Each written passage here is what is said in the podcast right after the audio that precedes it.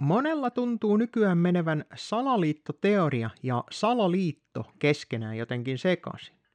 Salaliittoteoria on teoria salaliitosta. Se on mielipide, se on näkemys johonkin asiaan ja se on ajatusharjoitus. Se on siis teoria, aivan niin kuin fysiikassa puhutaan teoriasta. Kun se on myöskin mielipide, niin se tarkoittaa sitä, että se on ihmisoikeus. Se on mielipiteen vapautta. Sen julkituominen on myöskin ihmisoikeus, sitä kutsutaan sananvapaudeksi, ja sananvapauteen kuuluu siis sen oman näkemyksen tuominen julki, kenenkään sitä estämättä, mutta myös jokaisen ihmisen oikeus kuulla tämä kyseinen mielipide aivan vapaasti.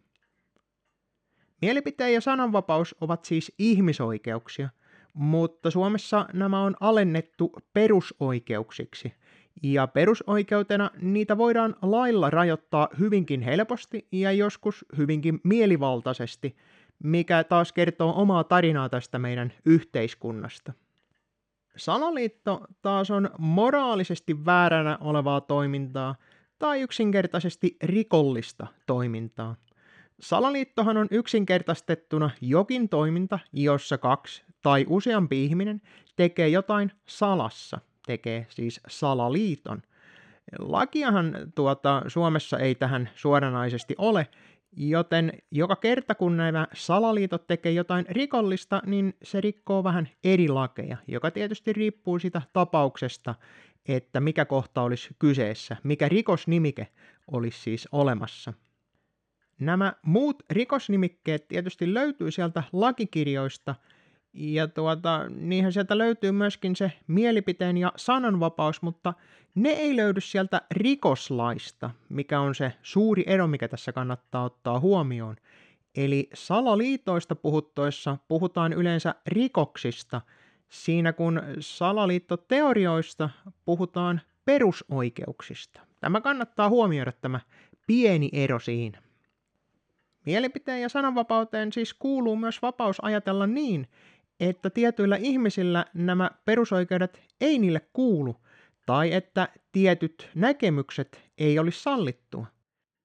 Jos taas olisi ryhmä ihmisiä, jotka salassa ajaisi vaikka sellaista asiaa, että heidän tekemiä rikoksia ei saisi tutkia eikä niistä saisi puhua, silloin voitaisiin puhua salaliitosta. Vapaassa yhteiskunnassa on siis sallittua ajaa niitä omia näkemyksiään niin, että perusoikeudet esimerkiksi ei kuule kaikki, kuulu kaikille, ja sitten taas, että valta kuuluisi vaan sille pienelle porukalle. Tämmöistä aatetta tietysti kutsutaan erittäin pitkälle vietynä fasismiksi, siis sen sanan alkuperäisessä merkityksessä.